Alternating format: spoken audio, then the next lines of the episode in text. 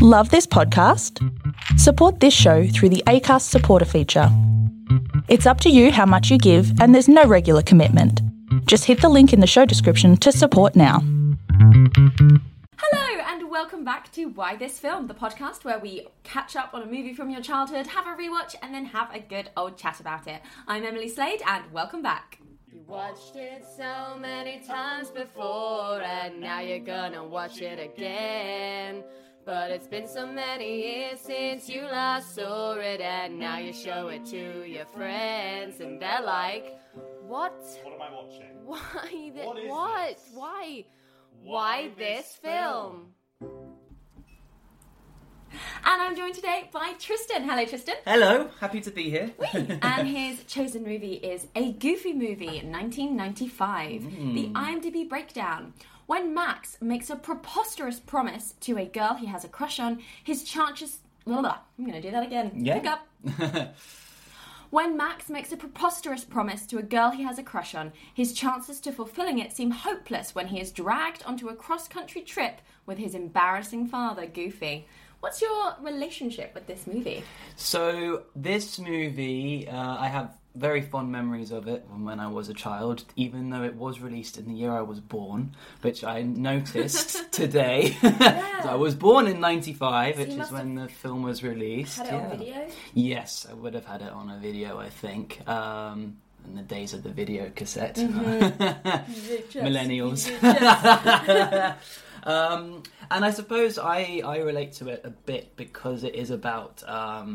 essentially it's about the relationship between a father and his son, and my relationship with my own father I think is quite similar to Max and Goofy in the Goofy Movie, so I think it sort of hit me somewhere personally. It's very touching. I hadn't seen this movie until this morning. Oh, right.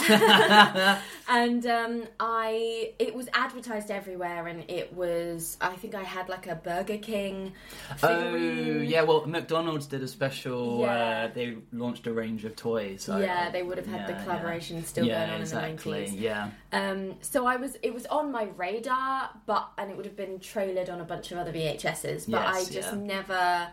actually watched it. I don't know why.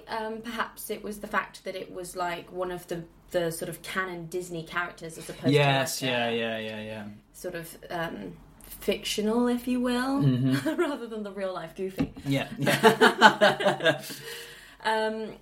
But I mean, I've got my notes here, and the first thing is, and we are slap bang in the middle of the 90s when this movie comes out, and it is so apparent. Yeah.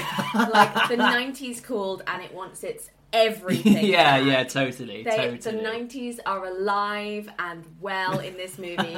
If you're all still loving the Spice Girls and wearing your scrunchies and, like, having that big nostalgic push of the 90s, I genuinely recommend this movie because it is so, from the characters to the plot ideas to the narratives to the way things happen to the outfits to the music to the baggy jeans, floppy t-shirts. Everything is so the way the high school is set up and all the people in the high school. Exactly. All those 90s stereotypes. It's great. It's great. So as a child of the 90s, it's sort of like that's what I grew up in. Like, that's what cool is. Yeah. I didn't realise it was a musical. Yes, it is. Well, I was reading on the trivia, it was very much in the days where Disney thought that every film they made had to be a musical. Yeah. And in some regards, they still do that. It's interesting, and it's like a proper musical where it had like a big old opening number. And Grease. Again, when I was watching it yesterday, it sort of reminded me of why I fell in love with the idea of the musical, and obviously this would have been one of my first experiences of watching a Disney musical film, and I adore musicals today, and this film would have played a large role in establishing that. Because they're really good, and I know the song that everybody knows from this movie is Stand Out. Or Eye to Eye. Which is total tune. Total tune. And like, I Standout comes up a lot on like, if you, like me, spend your time doing like, guess the Disney song quizzes on YouTube. Does it come up? It comes up a lot because I never know it. I'm always like, oh my goodness. And like a lot of people in the room are like, oh, it's the Goofy Movie. Yes, yeah. So it's a pretty famous song, even though there's not really a time where he like sings it properly. No, but I mean, if you listen to the soundtrack, the full recordings there, and again, I found out today that apparently Bobby Brown voiced Powerline, who is the sort of the pop star in the film, but he got fired because of substance abuse. So I don't know who it was who replaced him. I don't know if Powerline's voice credit is there on the IMDb. But no, it was originally supposed to be Bobby Brown. Because I know he's meant to be based on sort of Bobby Brown. Prince, Michael Jackson. Yeah. Again, very much that kind of like 90s, there you go, Powerline, Tevin Campbell. Whoever he may be. Yeah. But again, that whole kind of 90s, new sound, you know, that kind of like... that funky kind of, you know, when that came in the 90s. And again, it's also one of my favourite things about the movie that, you know, when you hear those, like, those power chords, you know, kick in and you're just like, yes!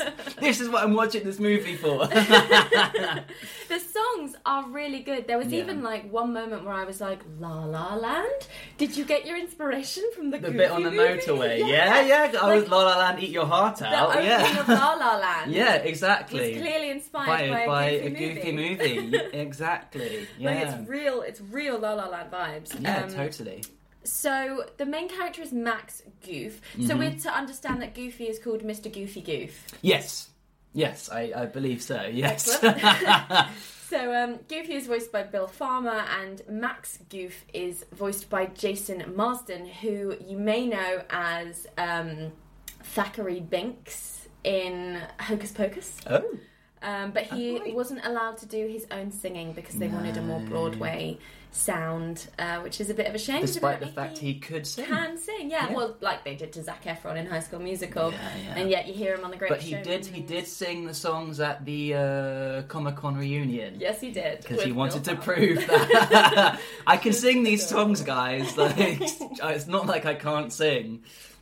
You've got your sort of classic voiceover cast from America here with your Jim Cummings, your Wallace Shawn, your Rob Paulson, your Frank Welker, who I know as the voice of all of the lion noises in The Lion King. Oh, really? They made the lion noises with Frank and a dustbin. Oh, fantastic. And sort of tiger noises as well, because lion roars weren't powerful enough for what they wanted. Love that film trivia. Fun fact. So Max is like... he's more like an in-betweener than a loser. I know they try and, like, push him as a loser, but I didn't find him to be that... more than anything, he's not okay within himself. Mm. And that's why he allows himself not to victim blame, to be bullied, I guess, because he doesn't necessarily do anything particularly wrong. His fucking friends are weirder than him. Yeah, so he hangs out with Pete's son, PJ, who's voiced by Rob Paulson, who's just, like, you know, your typical sort of... best friend role. Yes, yeah. Quite a small role, to be fair. And then his other friend, which is an even smaller role, is... what's even his name? What is his name? I can't remember what his name is. That's so bad. Chad? Would it have been Chad? No, it can't have been Chad. That would have been someone else. Well, he's not even on here. Even on the IMDb. Fuck, he is. Yeah. What is going on with that character? Yeah, I know. He's like a wannabe science nerd. So he's like Doc Brown, but if he was a kid. But then he's been like, I don't even know how to describe this fucking boy. He's obsessed with like spray cheese. Yeah, he's like a maniac. Is he sort of like? I always saw him as sort of like that stoner kind of 90s. Yeah, I guess, but like science stoner. Science stoner. Yeah, exactly. I was like, what the fuck? He's so weird, and he's like just so like happy-go-lucky all the time, and like I don't know what is going on with that character. I can't even tell you his name, but.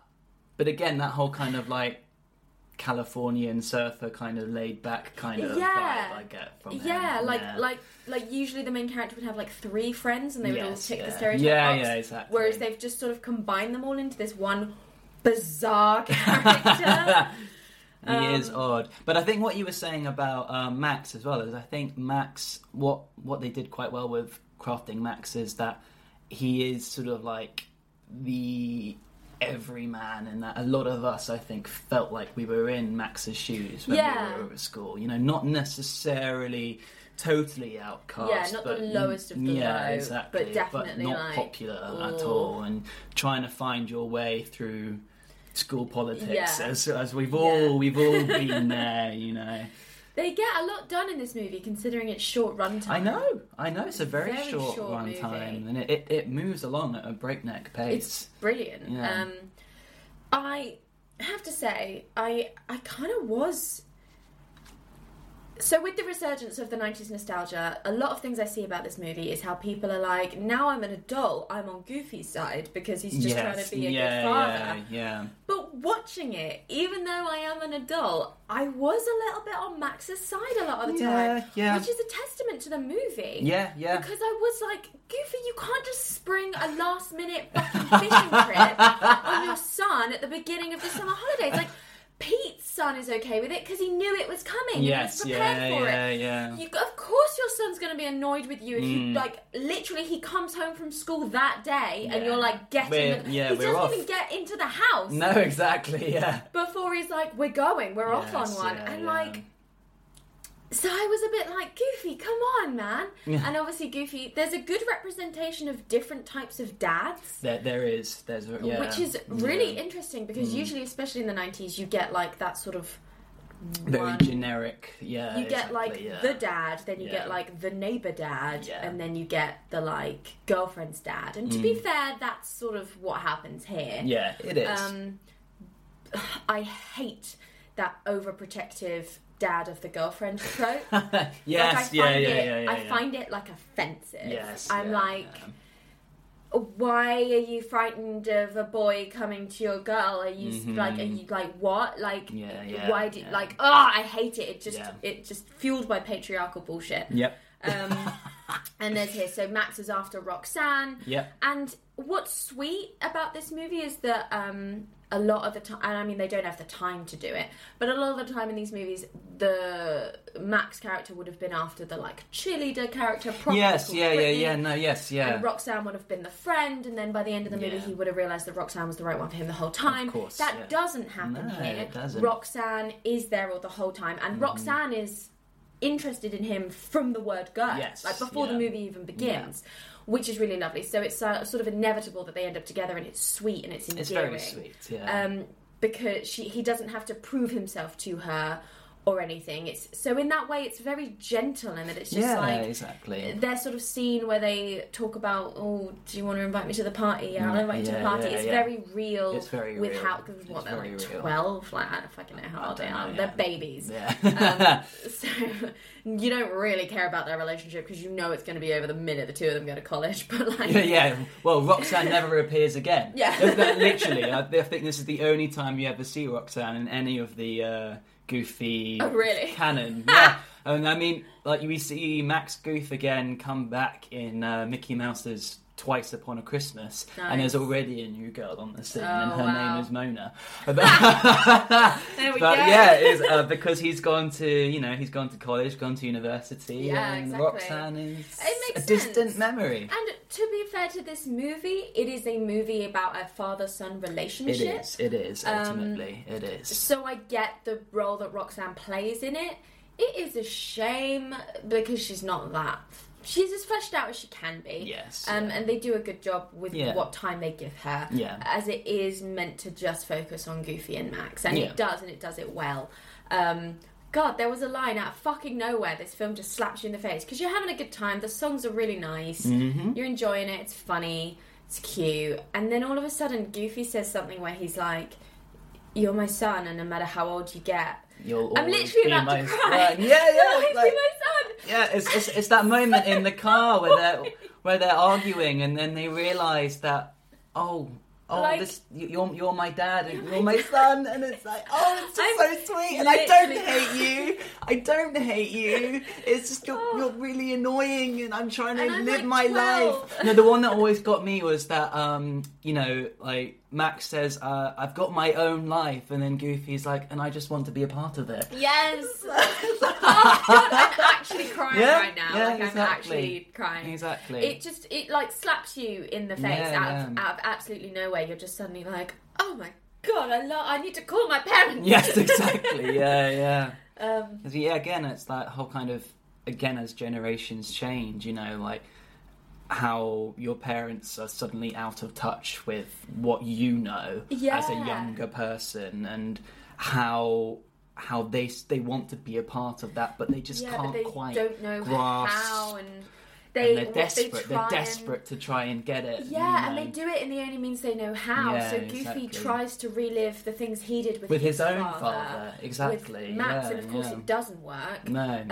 A very interesting pre-Enchanted send-up that Disney sort of do in a very meta way in this movie, where they visit a roadside attraction, which is like possum park jamboree. Yeah. And it's very much digging into the country bears or whatever that Disney. There's a Disney animatronic attraction in the park. Yes, there is. Yeah, that's like that, and it's interesting because they're sending it up by choosing possums, which I assume are like vermin in America. I think so. And so they're making the joke where it's like, this is a shit version of the Country Bears Jamboree, whilst we understand that a teenager would have no interest in this particular part of our parks. Yeah. They still show the younger children having an all right time there.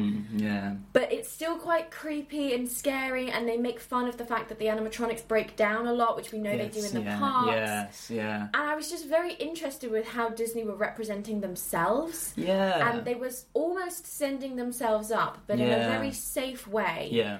And obviously now that's what they live for. They're like, oh, how can we send ourselves up this year? Exactly, they fucking love that shit. Yeah. And by doing so, they very much date themselves. Yes, yeah. Which is a shame, like having that Twitter joke in Moana and making reference to... Oh, what was the Twitter joke in Moana? Oh, it's like when you write with a chicken, it's called tweeting or something. Right, I see. And also all of the references to her having like, oh, if you have a sidekick, you're a princess. If you're about to start singing, I'm going to throw up. The self-aware, But Enchanted was good. It succeeded in that. I don't like it when Disney try and go meta or woke because I'm like, what you've done now is... hate the word woke. But you've dated it. You've dated your movie. Yeah, exactly. Whereas in comparison to that, this movie, despite being so 90s, is timeless.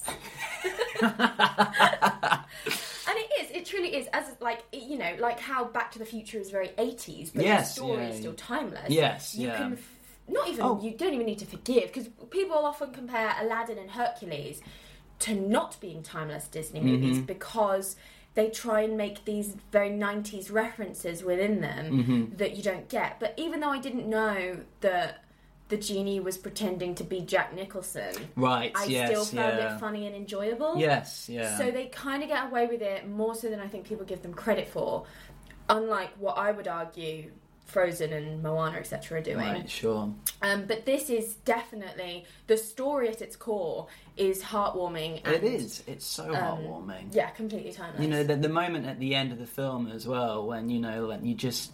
They get to the concert and, you know, they're just... Which... goes off without a hitch. Yeah, I know. I was like, oh no, we're at the concert now. So the idea is that Max has basically lied to Roxanne. Yes, saying, of course. Yeah. Because instead of just being like, my dad is dragging me. This is the thing as well. And I know it's because they're children. Yes, yeah. But he's like, my dad is dragging me on this trip, so I can't go to the party anymore. Yeah, and she's taking it as he just doesn't want to go to the party with her anymore. Yeah. And it's like, just communicate, children. Grow up. So, yeah. I get it, they're like 11. Yeah, we've all been there.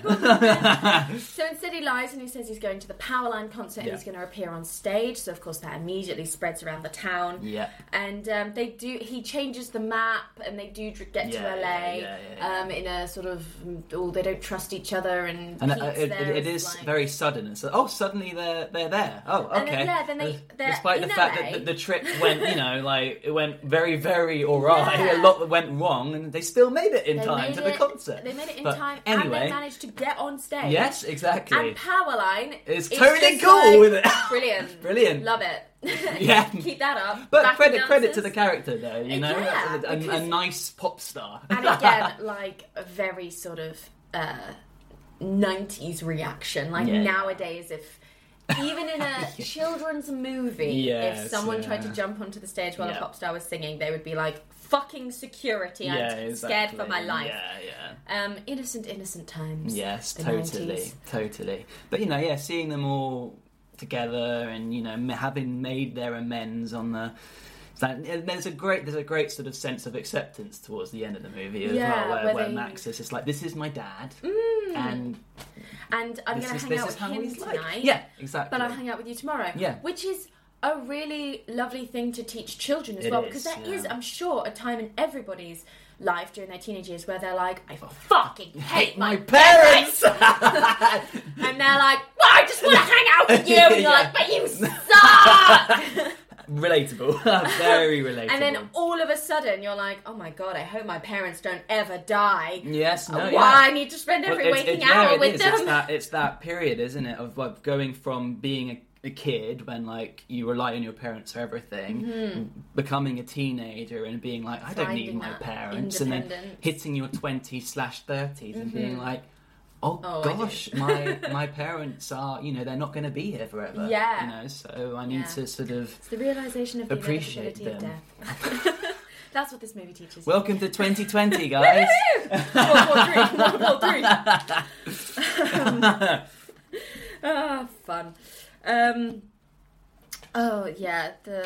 That fucking character is so weird. I was going to say as well, like, I read a review which was, going on from what we were saying, how the messages in the film are sort of targeted towards that demographic, that age group, and the unfortunate thing is about it being a Disney movie and it being an animated Disney movie at the time, that age group wouldn't have been interested in going to see the film because it's Disney and Disney is for kids, and I'm not a kid because I'm 14, which is a shame. It is such a shame because you're absolutely right. Like, they could really have learned.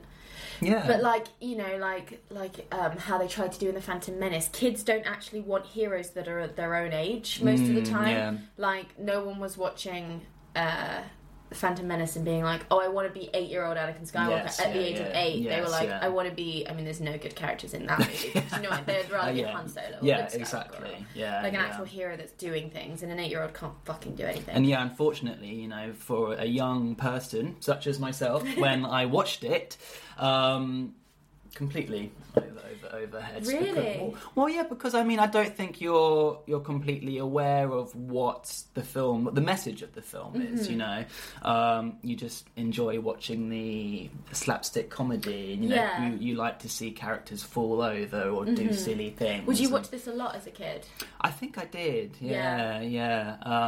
As I was saying, earlier before we started this podcast, going back to it as an adult, and you suddenly realise, oh my gosh, so much of this movie, there's this such a brilliant sense of story, and it's so relatable, and I went through all that, It must have been a really interesting one, because coming to it as an adult, I didn't really have any expectations for it. I had no real idea as to what it was about.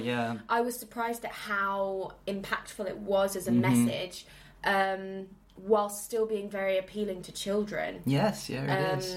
But, that's what Disney are very good at, unfortunately. They are, You come to most Disney movies at the age of, 14, 15, and there's a whole sort of secret door that's been opened. Where you're like, oh, Oh, that's so not that's cool. What that was about. Yeah, exactly.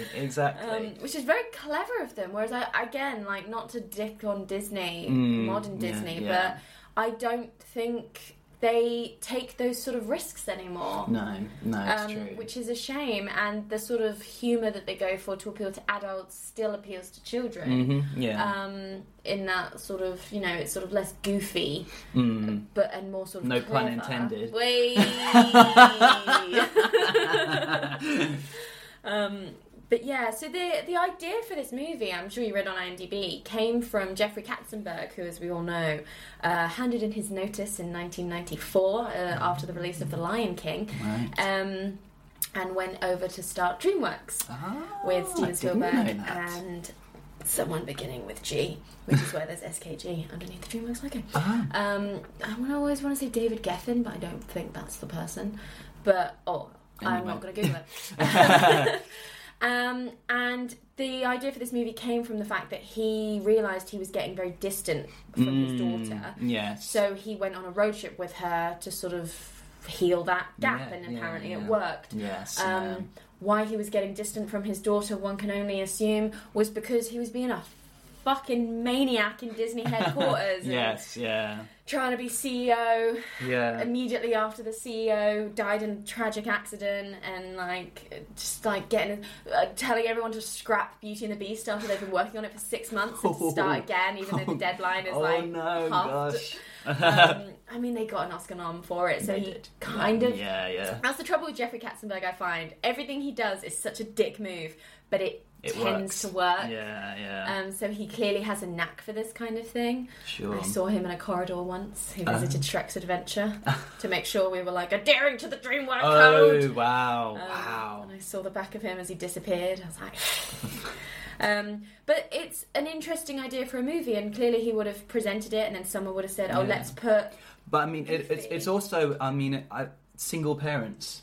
I find that it's really interesting, because in the film... Max's mother is very absent to the point where she's not ever even mentioned, not even acknowledged. When it first opened, the movie opens with a dream sequence, and Max is in a cornfield, and there's a woman in the distance going, Max, and I was like, this is his mother. He'll be dreaming about his dead mother, and that'll establish the dead mother thing. Yeah. But it's not. It's Roxanne, and the mother is never mentioned. No. Yeah. Which it's weird for Disney, because not weird that they don't have a mother, because no one in Disney has a mother. They're not allowed a mother. No mothers. It's not different in that it's look, the main character only has a dad, because that's every Disney movie in existence. Yeah. But it's interesting that they're focusing on that relationship instead of the dad just being there to stop the protagonist from doing the hero's quest, which is the role of every other dad in every other Disney movie. See King Triton, see the Sultan, see Maurice. So you're right, it's interesting that they really focused in on that family relationship, and that's what was important, and the romance was very much a side thing. But again, it's about that whole kind of the dad trying to fill the mother's role. Yeah, and he does. Goofy. Yeah. It comes onto screen hoovering in an apron. Yeah. Which again... And a towel on his head. Nothing bad about that at all. But in 1995, in that sort of Fight Club era where they were getting terrified that the 90s was making men less masculine, which is not anything that ever happened and nothing for you to be afraid of. Fucking cry, it's okay. Patriarchy... fucks you over too. So this movie is really presenting that sort of sensitive, understanding father that's filling both roles and is unashamedly doing so as well. Yeah, that's true. And Max isn't embarrassed that his dad's hoovering. He's embarrassed because he's I'm trying to do my own thing, and you're getting in the way. It's never that I don't like that my dad has feminine traits. No, which is very good and cool, and it could have been a way they went down. Very much didn't. So is this the first time we ever meet Max Goof? This incarnation of Max Goof, I think he's based on a character called Goofy Jr., okay. Who is Goofy's son in a previous incarnation of the Goofy show. I can't remember what it's called, but I think it was... Oh, yeah, it was like on the Goof Troop. The Goof Troop, that's it, which I think was on in the 60s or 70s, I think. But no, he had a different name back then, right. So I think it's a new rejigged and updated, I think, for the 90s. Yeah. You know, like trying to present, you know, that teenager who people would have recognised in the 90s. You know, that sense of rebellion and trying to be cool, and you know, wearing your sunglasses and your baseball cap. Because like the second Max feels like, yeah, I'm cool, he puts on his shades and his baseball cap. Backwards, of course. Yeah, Ash Ketchum style. Yeah. But then, yeah, we do. There is a sequel to this film, which went direct to video. Right. And in the sequel to the film, Max is then at college. And then there's a whole plot. I haven't actually seen the sequel, but there's a whole plot in the sequel where, again, a very relatable thing where, as the child, your parent is trying to find a new lover, you know, a new partner, and that whole kind of thing of being like, oh no, why? And there's a fantastic sequence at the end of the film, which I have seen, which is the whole like disco scene where Goofy's dancing with the new woman in his life, and Max is like, yeah, cool. Yeah, nice. I think already I much prefer this, because like Disney have done heterosexual love so many times that it's nice to see them focus on family in this sense, exactly. We don't really see until Frozen, I want to say. Like, that's true, actually. Off the top of my head, I can't. Have you seen Frozen 2? Yeah. No, I haven't. I won't spoil it. But there's the voice. Oh. Okay. Yeah. Remember that. Yeah. It's so fulfilling. It's so fulfilling when we find out who the voice is. But I won't say anymore. Ah, yeah. Nice. Yeah. Okay. It's sweet. It's very sweet, and the songs are good. Mm-hmm. They're not like, you know, they're no Let It Go. But, no, for sure. I haven't come away from it humming any of them, but I am a bit like, not Powerline songs. Come on, no. I love Powerline songs. I really liked the opening song. No, the opening song is fantastic. It's the last day of school, so they're talking about tomorrow has so many possibilities. Yeah, exactly. And again, seeing all those different types of students. Like, you've got the jocks, you've got the nerds, you've got the cheerleaders. And the goths. The goths, yeah, exactly. Yeah. Again, it's just so appealing to us as millennials, because these are characters who we recognise. And who we have grown up with, which are kind of toxic. Like, I really enjoy watching new high school based things, so sex education. Sure, yeah. They no longer have the I don't like you because you're gay. It's the we're all vegans, and homophobia is so 2012. And they're just these new. They still have their problems and they still have their cliques, but they're shifted. Yes, it's really interesting. Yeah, it is away actually. From the the sports people and the sort of Daria setup. Yes, yeah. But yeah, do you have anything else you want to say?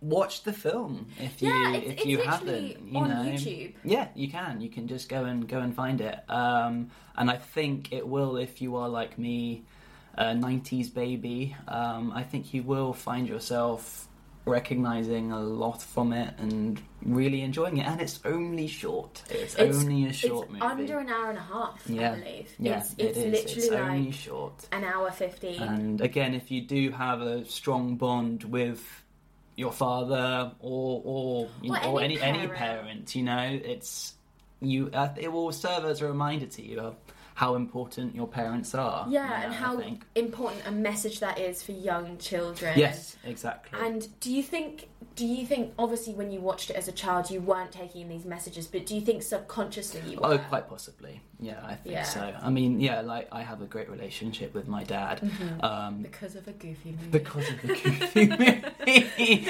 No, but I mean, he, you know, I don't see him a lot of the time, you mm-hmm. know, and, you know, we have a really, really lovely, friendly relationship, which, as I mentioned, is I think quite similar to mm-hmm. to Max and Goofy.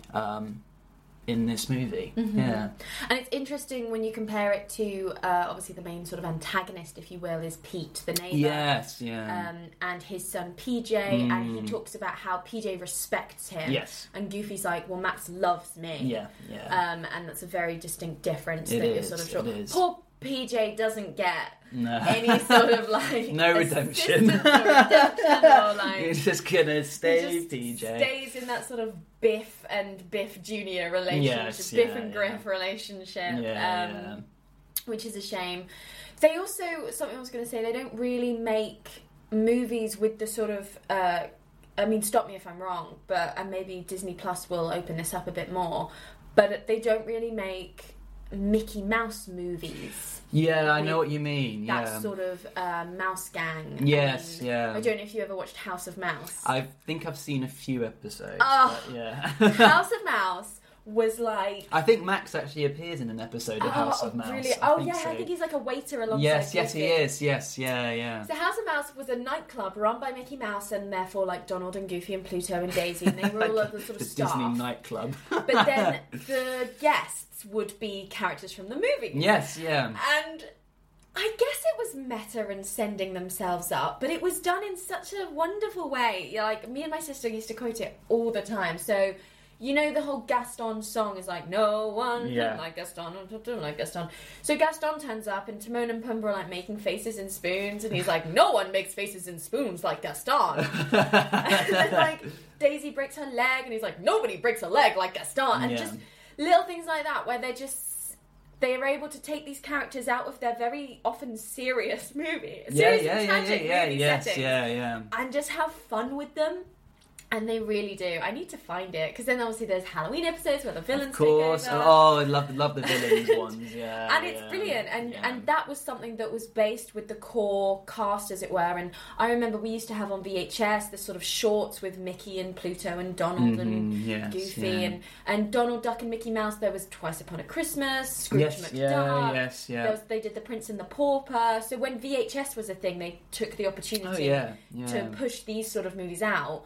But since, in the last 10 years or so, I don't think we've seen much in the same way that they don't really do Winnie the Pooh anymore. But they do it in like we're going to do a story about Christopher Robin as a grown-up. Yeah, we're going to do a story about A.A. Milne or something. Yeah, well, I suppose there's more focus now on the actual humans opposed to these sort of like anthropomorphic animal. Because I wonder if they'd be able to sell a Mickey Mouse movie in the way that they used to, in the same way that. Remember when the Muppets were the best literary adaptations across the board, and now they're making Muppet movies again, where the Muppets just do stuff. Yeah, but with more humans. But with much more humans. Yeah. And I guess it is that kind of weird thing, isn't it? Because you, even watching the Goofy movie, you're kind of like, "Ooh, this is a bit." Odd because they're all dogs because they live in a universe where they're all dogs, and you know you get different types of dog in different careers. Like there's even when they're on the motorway, there's a car that goes past which is filled with nuns who are dogs. Yeah, you know, and so it is a sort of like it's a weird crossover, and like you know.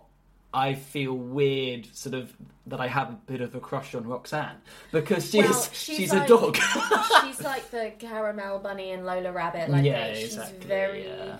She's like Ariana Grande before Ariana Grande. Yeah. She's very, especially in the opening where Max is imagining her. Oh yes, she's in this like fey ray white dress. And she's, like, lounging on the floor, like, paint me like one of your French girls vibes. And immediately I was like... Mm-hmm. Like a sort of disgruntled Maggie Smith, sort of like... oh, this is what this movie's going to be like. Yeah. But it isn't. No, but it is still frustrating that back then they were still just like, sexy! Yeah. sexy, crazy cartoon animal person. Yeah, exactly. And you're like, ah. No. Now, obviously, on the flip side, we did have Robin Hood, who was very sexy. Fox Robin Hood. Fox Robin Hood. Fox Robin Hood. Didn't wear any trousers. No. But yeah. It's sweet. Watch it. It's a really lovely film. It's a really lovely film. Yeah, with some wonderful songs, and even if Emily doesn't like the Powerline songs, I'm sure you will. Oh, I do. I do like them. I just can't remember them, even though I only watched it like an hour ago. There's a fantastic, actually. I'm not sure if it was at the Comic-Con reunion, but there's like a music festival or something where they're in the desert. It's a bit like Burning Man. I don't think it is Burning Man, but they do an absolutely fantastic tribute to the Powerline concert, because these guys wear these costumes where they look like the characters and they perform the songs, and it's really funny actually because you can see like adults, you know, who are sort of like in their late 20s, 30s, who have kids, have brought their kids along, and the kids are sweet. Just watching it like going, what on earth? No. What is this? Like, what is... Whereas the adults are all like, yes, like, this is my youth! This is my youth! Yeah. And, you know, there is that... I mean, this film has obtained a very, very big... a cult following from the millennials, you know, because... It's one of those ones that I hear a lot on the grapevine that I've never seen. Yeah. People were always shocked when I said I'd never seen it. Yeah. I mean, it is, as you said, it very did much slip under the radar, but I think that's also what helped with its cult status. Yeah, 1995, I assume it had a cinematic release. It did. In fact, it made quite a bit of money, I think, at the box office. I think it made about $35 million. And when you consider that 94 was The Lion King and Pocahontas. Yeah. But I think they even delayed Goofy Movie because I think they finished it in 94, but because of Lion King, they didn't want to release them in the same year, so they pushed it back a bit. They pushed it back to 95, and then, of course, you later go on and have your Mulans and your Tarzans. Yes. And this comes slap bang in the middle of that. Yeah. Even the animation style. I don't think it's even considered a Disney classic. I don't know. No, it's not, is it? I don't think so. No. Which is bizarre, because it is slap bang in the middle of the Renaissance. Yes, it is. And yet I'd never seen it. Yeah. It had never been bought for me. Yeah. And then you look at the style of, like, the way that they did the shading on Tarzan and the music from, like, Beauty. The animation in this is so satisfying. It's satisfying in its simplicity. Yeah, exactly. Like, it's, as I say, it's just, it's not like other stuff that the company were producing. It's almost like, and not as bad as this, but you know the Disney company had their TV animation studio that when they brought TV shows out, the quality of the... Same with the VHS, straight to VHS sequels, the quality of the animation dipped by like 90%. Yes, it did. This is nowhere near that bad. No. But it's definitely dipped by about 10, 15%. Sure. And not in a bad way either. It's still very charming and satisfying to watch, as you say. But it isn't the sort of standard that you were getting from the surrounding movies. Yes, yeah. So it's a bizarre little movie. Just it is. Stuck in there. Yeah, it is. And join the cult. Yeah. Join the Goofy Movie cult. That's going to be the pull quote. Join the cult. But no, it is. It's a wonderful film. It's brilliant. I'm really glad I've seen it. Oh, I'm pleased. And I think, you know, if it was on TV, I wouldn't turn it off. No, yeah. Well, it is. It's one of those movies where you're like, oh, yeah, I fancy a bit of light entertainment. I'll watch it. Yeah, you can stick it on in the background. And then you get very drawn into it. Yeah, it's lovely. Thank you. No, I had so much fun doing that. Yeah. Do you have anything you want to plug? Where can we find you on social media? All my social media is at I Am Tribs with a Z. I am on Instagram and Twitter. Give me a follow if you like. I've just done a Christmas show, which was great fun, playing Archie the Mouse. Whee! Could have been Disney, but it wasn't. I'm quite excited to see what 2020 will bring. We've got auditions for films coming up, but that's me. Yeah. Yay. you. Yeah. You can find Why This Film on Instagram, we're on Twitter, we're on Facebook at Why This Film Podcast, and you can email into us at whythisfilmpodcast@gmail.com if you watched the Goofy Movie, if you've never watched a Goofy Movie, if you keep calling it the Goofy Movie instead of a Goofy Movie, which is what it is, which is what I keep doing.